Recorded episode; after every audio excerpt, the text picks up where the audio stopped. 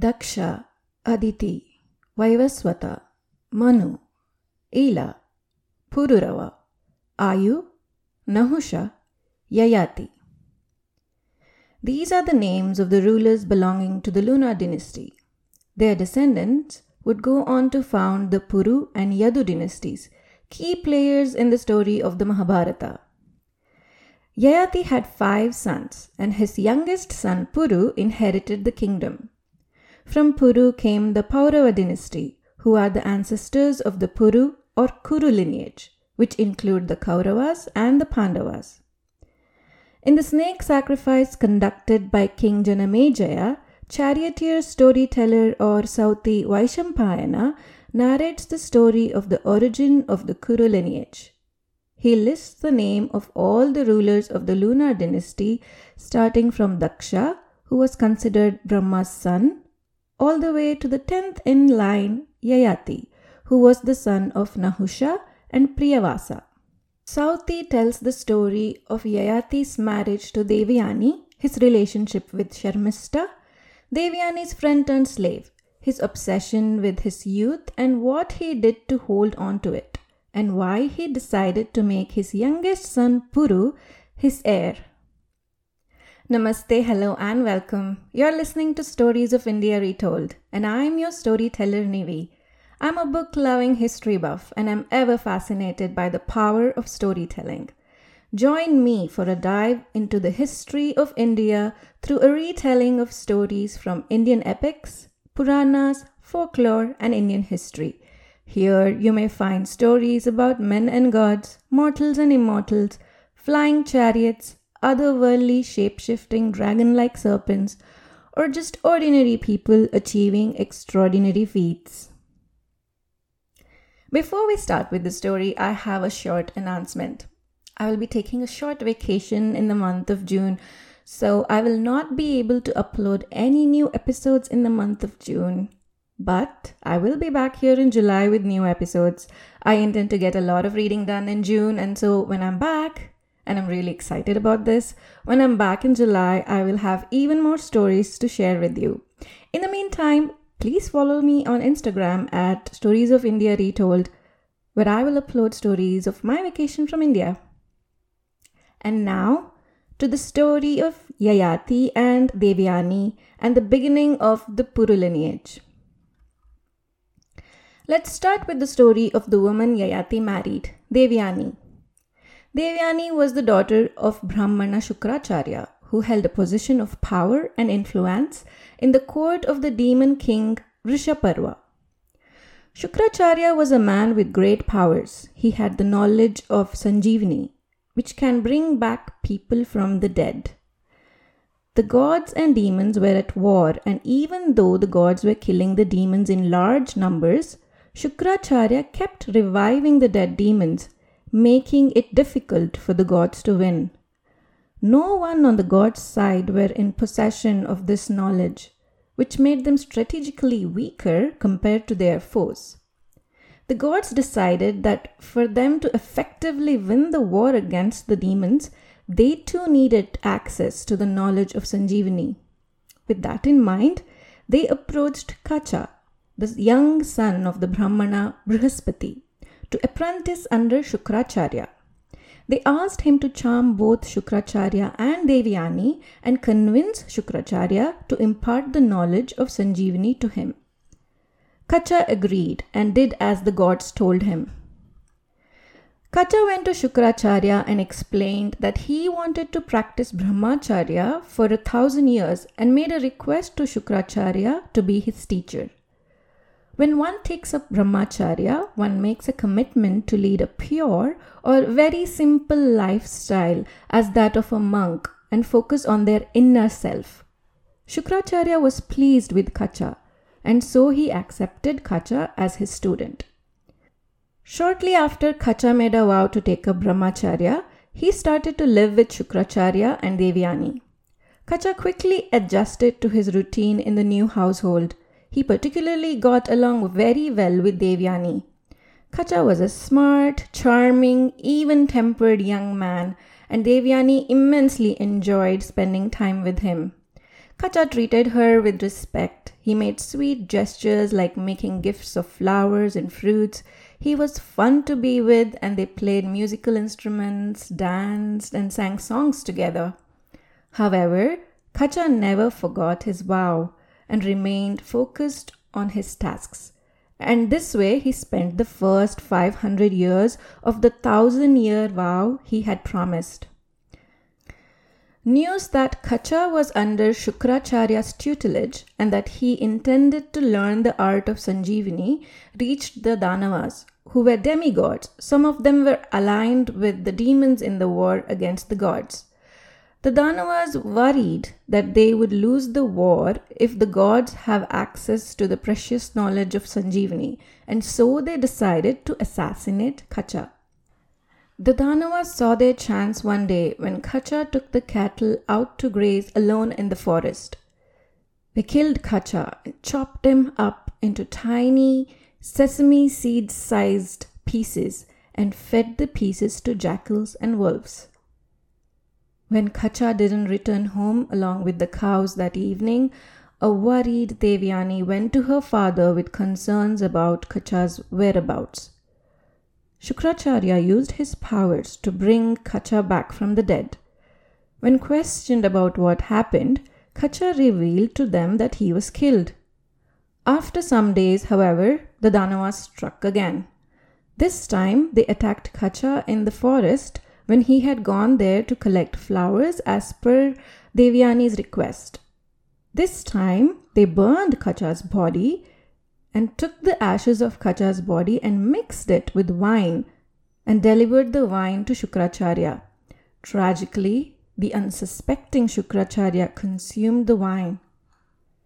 Meanwhile, Devyani was getting increasingly worried because it was almost night time and Kacha had not returned yet.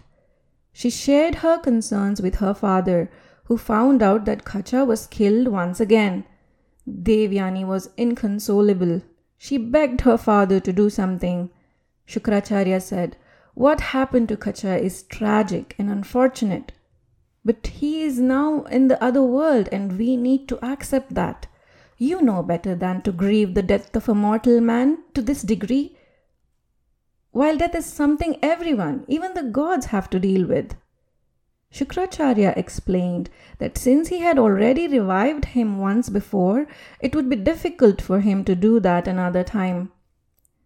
There was no consoling Devyani.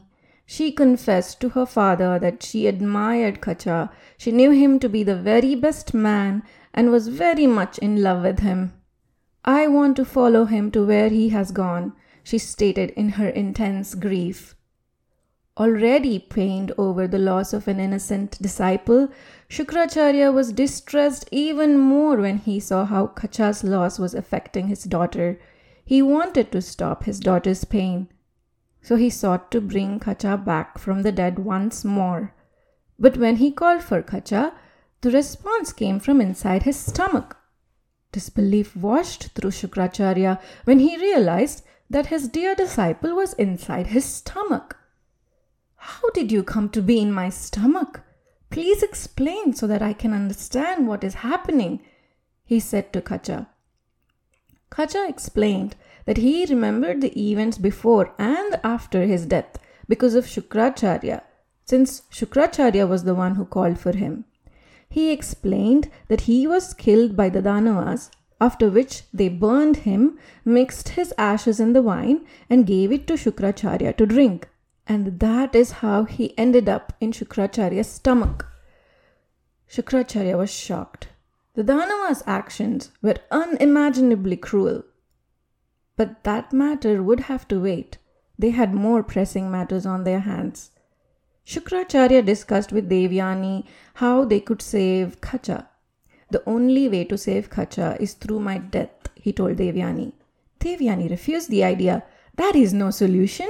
I cannot lose either of you, she said. They considered the problem some more and then came to a decision. Shukracharya told Kacha, Kacha, you are a very lucky man indeed. My daughter loves you very much, so I cannot let you die. I will impart the knowledge of Sanjeevani to you, after which you will come out of my stomach and use the knowledge you received to revive me. Kacha agreed. Whilst inside his preceptor's stomach, Kacha received the knowledge of Sanjeevani. After the knowledge transfer was complete, Kacha came out of Shukracharya's stomach, completely revived for the second time. As soon as he could, he applied the knowledge he had just received and brought Shukracharya's body back from the dead. Shukracharya was still upset over what had transpired before his death. He was angry at himself for making a decision to drink the contaminated wine while already intoxicated. He realized that wine impaired his judgment, as a result of which something catastrophic would have happened. With this in mind, he stated that no Brahmana should partake in wine from this day forward and this should be the dharma that all Brahmanas should follow. Kacha continued to live with Shukracharya and completed his studies. Once he completed the thousand days of Brahmacharya as he had promised, he asked for Shukracharya's permission to stop so that he could take up the job the gods had offered him and work there. Shukracharya agreed, and Kacha got ready to go to Indra's abode. When Kacha went to Devyani to say his goodbye, Devyani asked him to take her with him. She confessed her love to him and asked him to marry her. To her surprise, Kacha turned her down. When she confronted him with her feelings, he told her that anything romantic between them would be impossible because he was like a son to Shukracharya since he was re- recreated from inside Shukracharya's body, and so anything romantic between them would be inappropriate. Devyani was blindsided. She never thought her love would not be reciprocated. She had always imagined that they would be eventually married. Broken hearted and angry, she lashed out at Kacha and scolded him using harsh words and cursed him. Kacha didn't take kindly to being cursed at, and he told her that her words would not come true because he was motivated by dharma while she was not. Instead, he cursed her, saying that no rishi would marry her. Kacha left Shukracharya's place and went to Indra's court. And that is how the former good friends parted with bitter words. Now, you may be wondering that we are halfway into the story, but still no mention of Yayati. I promise I will get to it very soon. I considered skipping the Kacha part of the story. However, I think Devyani's experience with Kacha helps give us some insight into Yayati's relationship with her, and so I believe it is relevant. There is also this concept of reviving people and bringing them back from the dead that I think aligns with Yayati's obsession with youth and living longer. One day, Devyani, accompanied by a large group of female friends, went to the beautiful woods nearby. They saw a lake there and decided it would be refreshing to take a dip in it. They stripped and got into the water. They played and had a lot of fun together. It was a particularly windy day, and when the wind blew, it moved the women's clothes which they had left by the water. When the girls came out of the water, they found that the clothes they had neatly piled by the lake was all in disarray. Quickly, they picked up whatever piece of clothing they could get their hands on. One of Devyani's very close friends, Sharmista, was also present in the party. She too picked up the cloth nearest to her, without realizing that it was Devyani's. Sharmista was the daughter of Rishaparva, who is the king of Asuras. She was the daughter of a person who held an important position in society, but Devyani was the daughter of a Brahmana, a powerful one at that. This placed him, and by extension her, in the topmost rung of the social ladder. However, he worked for Rishaparva, and so that made them interdependent on each other. Devyani, it seemed, liked to think that she was much more superior to Sharmista, because when she realized that Sharmista was wearing her clothes, she took great offense. How dare you, someone who is inferior to me, wear my clothes? she raged, grabbing the garments Sharmista was wearing. Have you no shame or sense? Sharmista was not going to take that insult laying down. I am inferior. Your father is employed by my father and does what mine tells him to. He bows to my father with his hands stretched in front of him to be paid for the work he does as one asks for alms. You dare call me inferior. I do not see how you are superior. I don't even see you as my equal, she said. Devyani was stunned by Sharmista's attack. She stiffened. Her hands were still clutching at Sharmista's clothes. Sharmista was angry too. There was a well right behind where Devyani was standing, and Sharmista, in her anger, viciously pushed her into the well and walked away without sparing her another glance. Devyani wasn't dead, as Sharmista had assumed, but she was stuck in the empty well, with no help coming her way and no means of getting out of it on her own. She hoped and prayed for someone to find her. Her prayers were answered when Yayati, who was hunting in the same forest, found her. He was thirsty and looking for water to drink, but instead of water, he found a beautiful girl inside the well who was looking sad and distressed. From the jewels she was wearing, Yayati deduced that she was not from an ordinary family. He was immediately curious about her. Who are you? And how did you fall into this well? What happened? he asked her. Devyani introduced herself to Yayati and asked him to help her out of the well. She held out her right hand, which Yayati grasped and pulled her out. Yayati then said goodbye and continued on his way.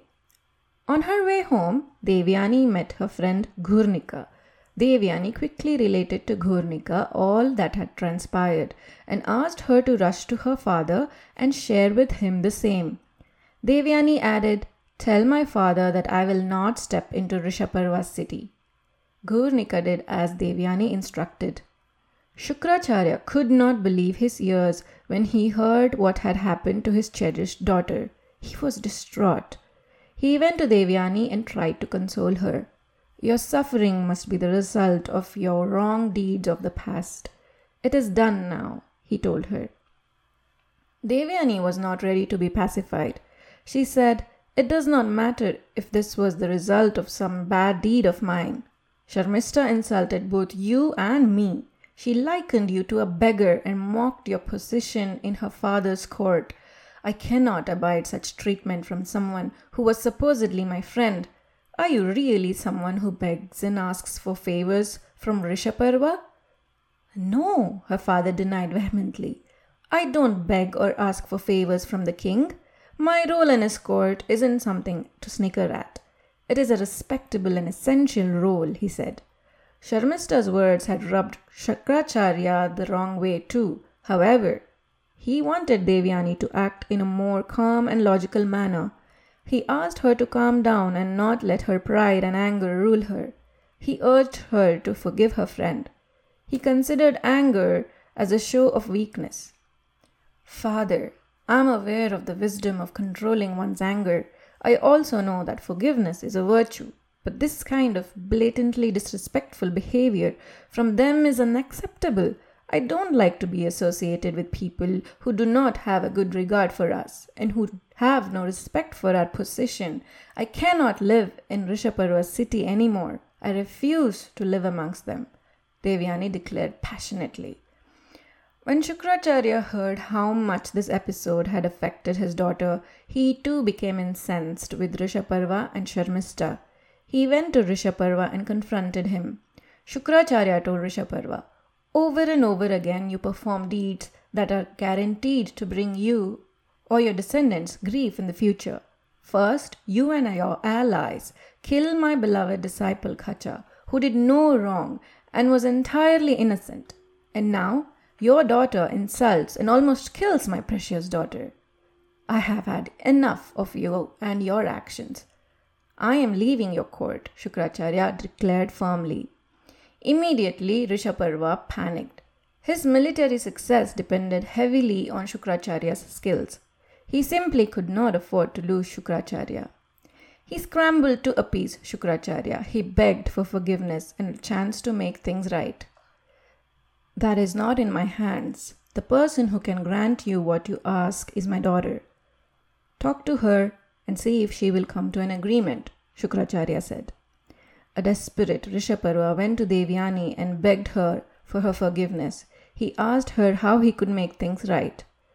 Sharmista, along with thousand of her female companions, must be my slaves, and they must follow me even when I am married, Devyani stated her demands. Rishaparva simply said, As you please, and sent a servant to bring Sharmista. His people could not lose a man with Shukracharya's skills, and he was ready to sacrifice his daughter for his cause.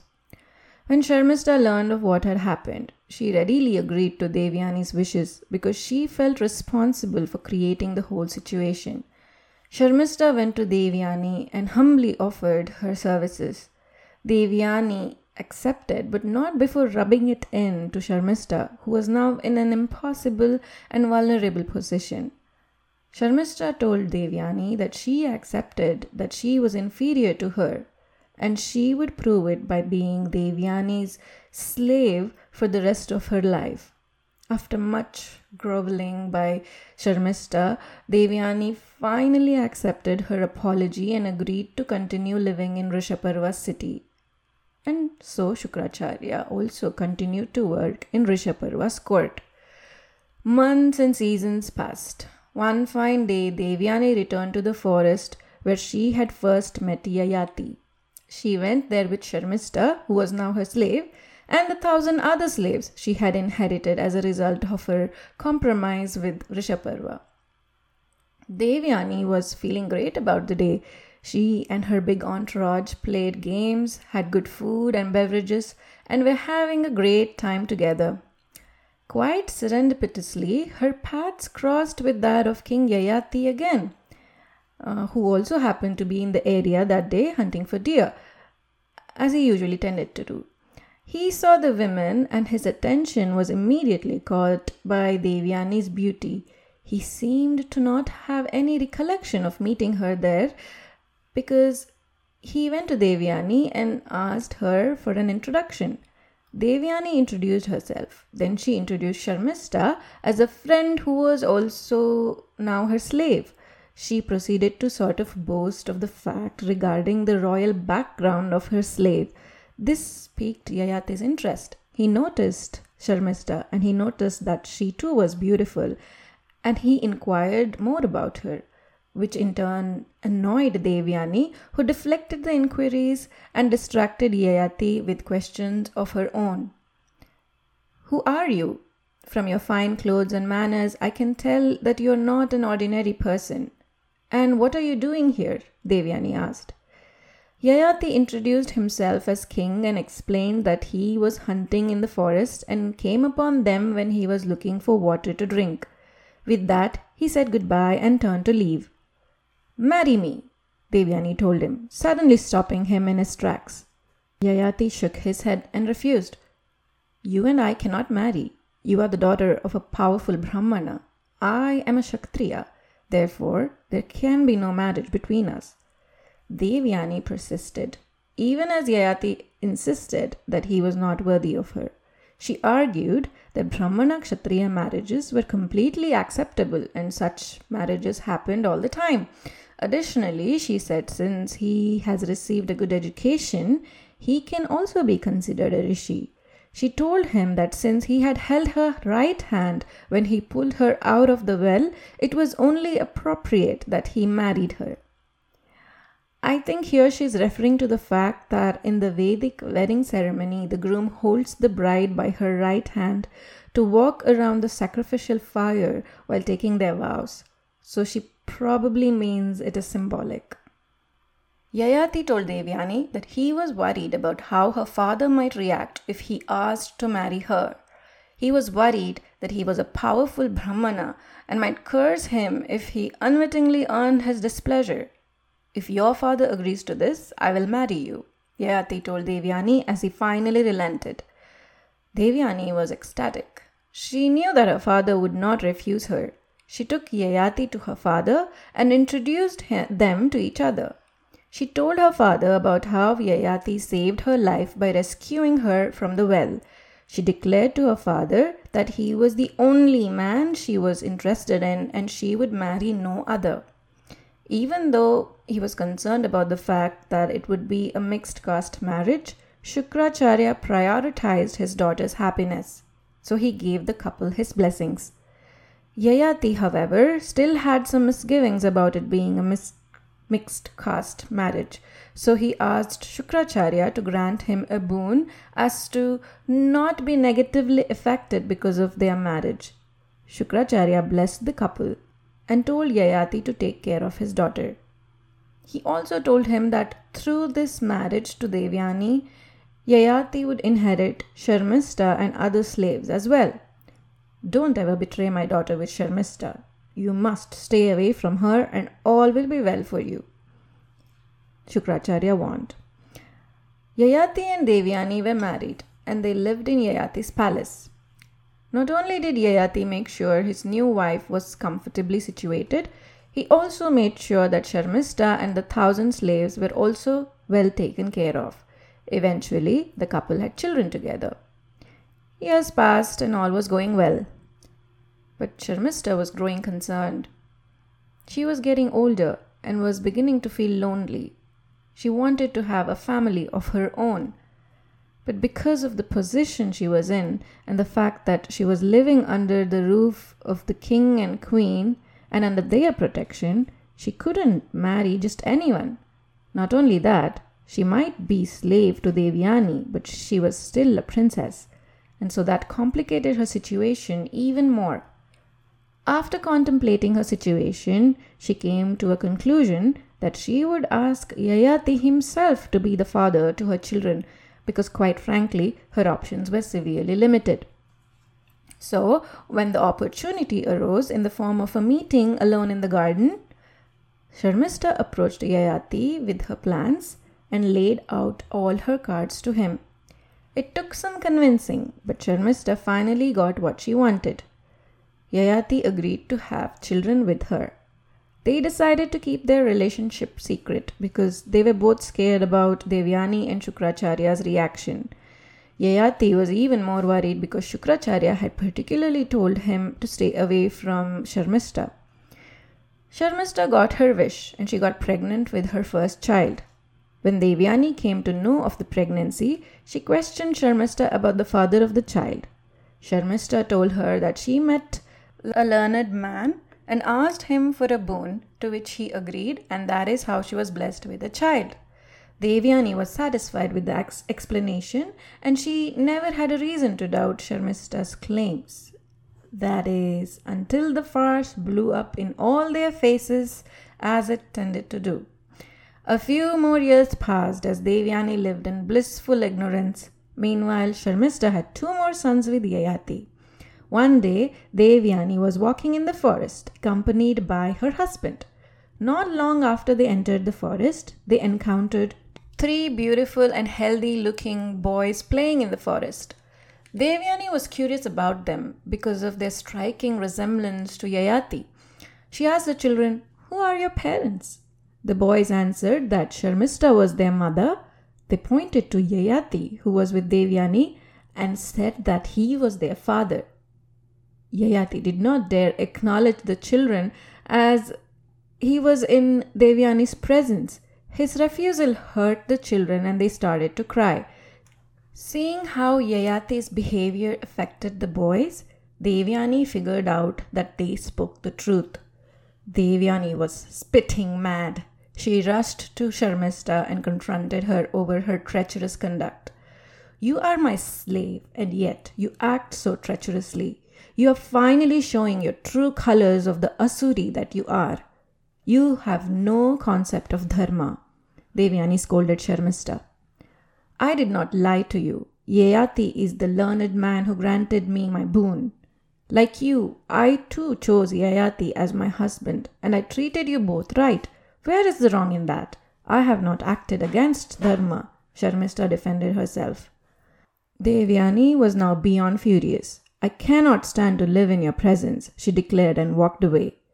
Yati was anxious about what Devyani might do in her anger. He tried to calm her down, but she wasn't in the mood to listen. Shukracharya learned of what happened from his distraught daughter and confronted Yayati about his actions. Yayati defended himself by claiming that he felt obliged to marry Sharmishta because she pleaded with him for children and he could not refuse her.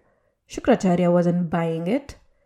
Then you should have come to me about it. I expressly warned you against getting involved with Sharmishta, Shukracharya replied angrily. Shukracharya wasn't about to let Yayati get away easily with lies and betrayal. He cursed Yayati, as a result of which Yayati immediately lost his youth and turned into an old man. Yayati wasn't ready to accept the curse. He pleaded with Shukracharya to show him mercy because he wasn't ready to let go of his youth yet. There was so much more to do and so many pleasures to be had in life when one was young.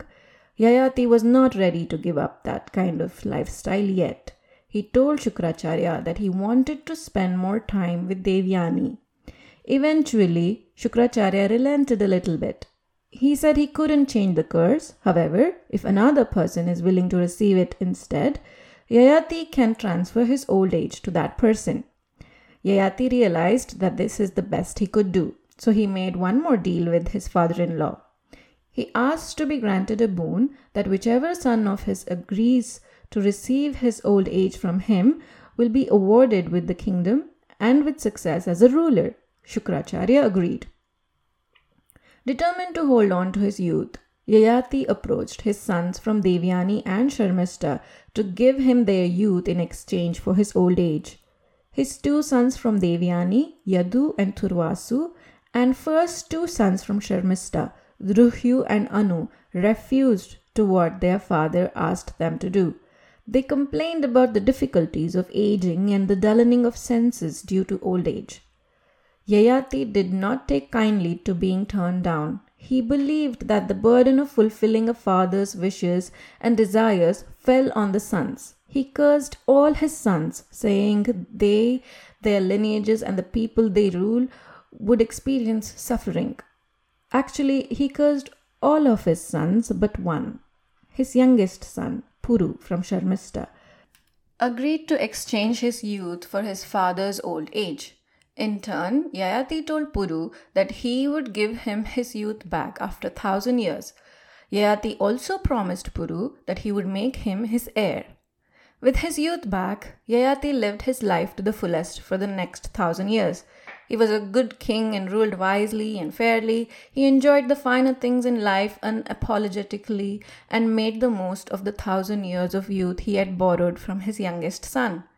Even as he was living life the way he liked and wanted, he was still acutely aware of the passing of time.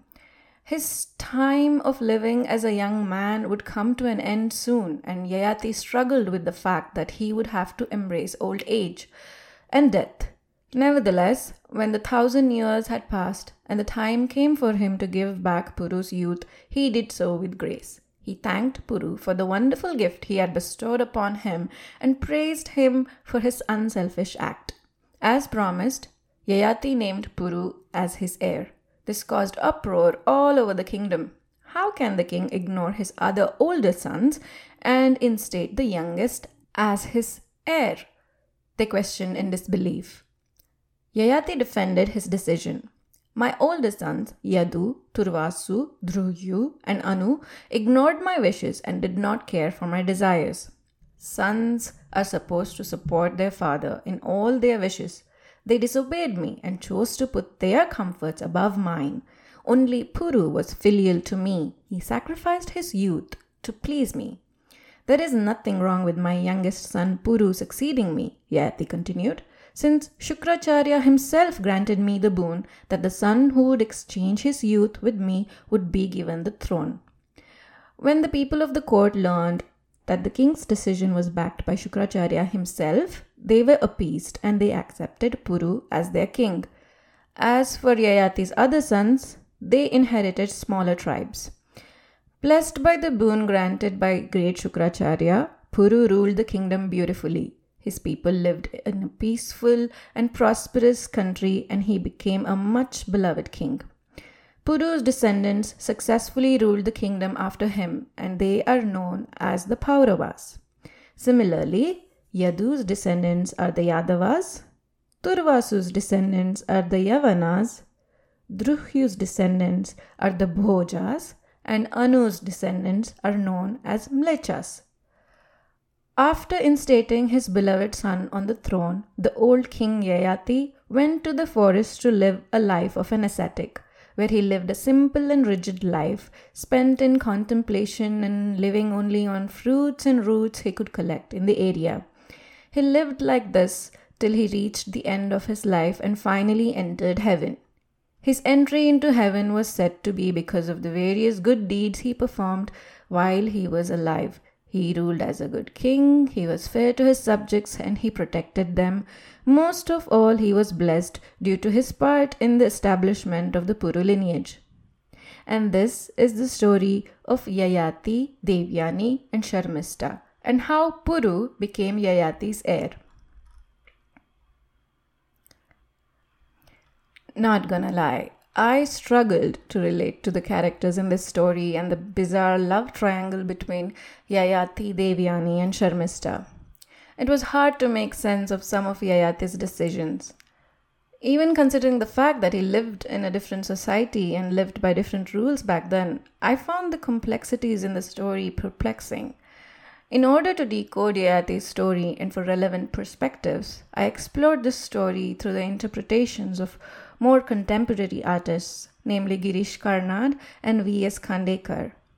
In both these authors' adaptations of Yayati's story, they explore the very human craving for pleasure and our attitudes towards mortality. This helped me realize that this is a kind of story in which the characters are so incredibly complex that it inspires readers to study, contemplate, and recreate it. In the story, we also get to see attitudes about caste and mixed caste marriages. I find that it is difficult to figure out their feelings on the subjects of mixed caste marriages because while in the story of Shakuntala and Dushyanta, mixed caste marriages seemed to have been encouraged.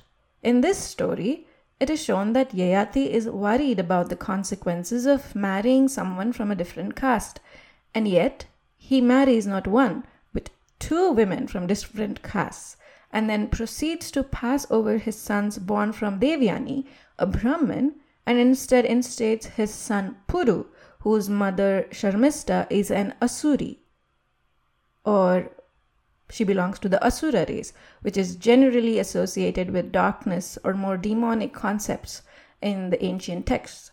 Scholars don't agree in their exact meaning or origin, however, but still, it asuras weren't particularly represented as good people always.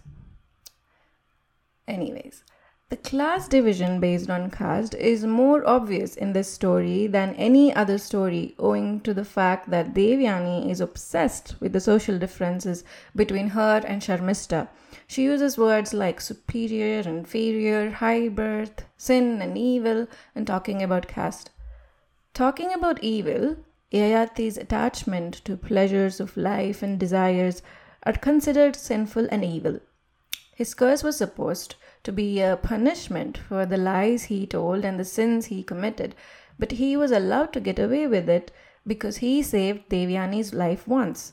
The most darkly fascinating part of Yayati's character has to be the fact that he allowed actually deeply desired that one of his sons take on the burden of the punishment he received because of his actions.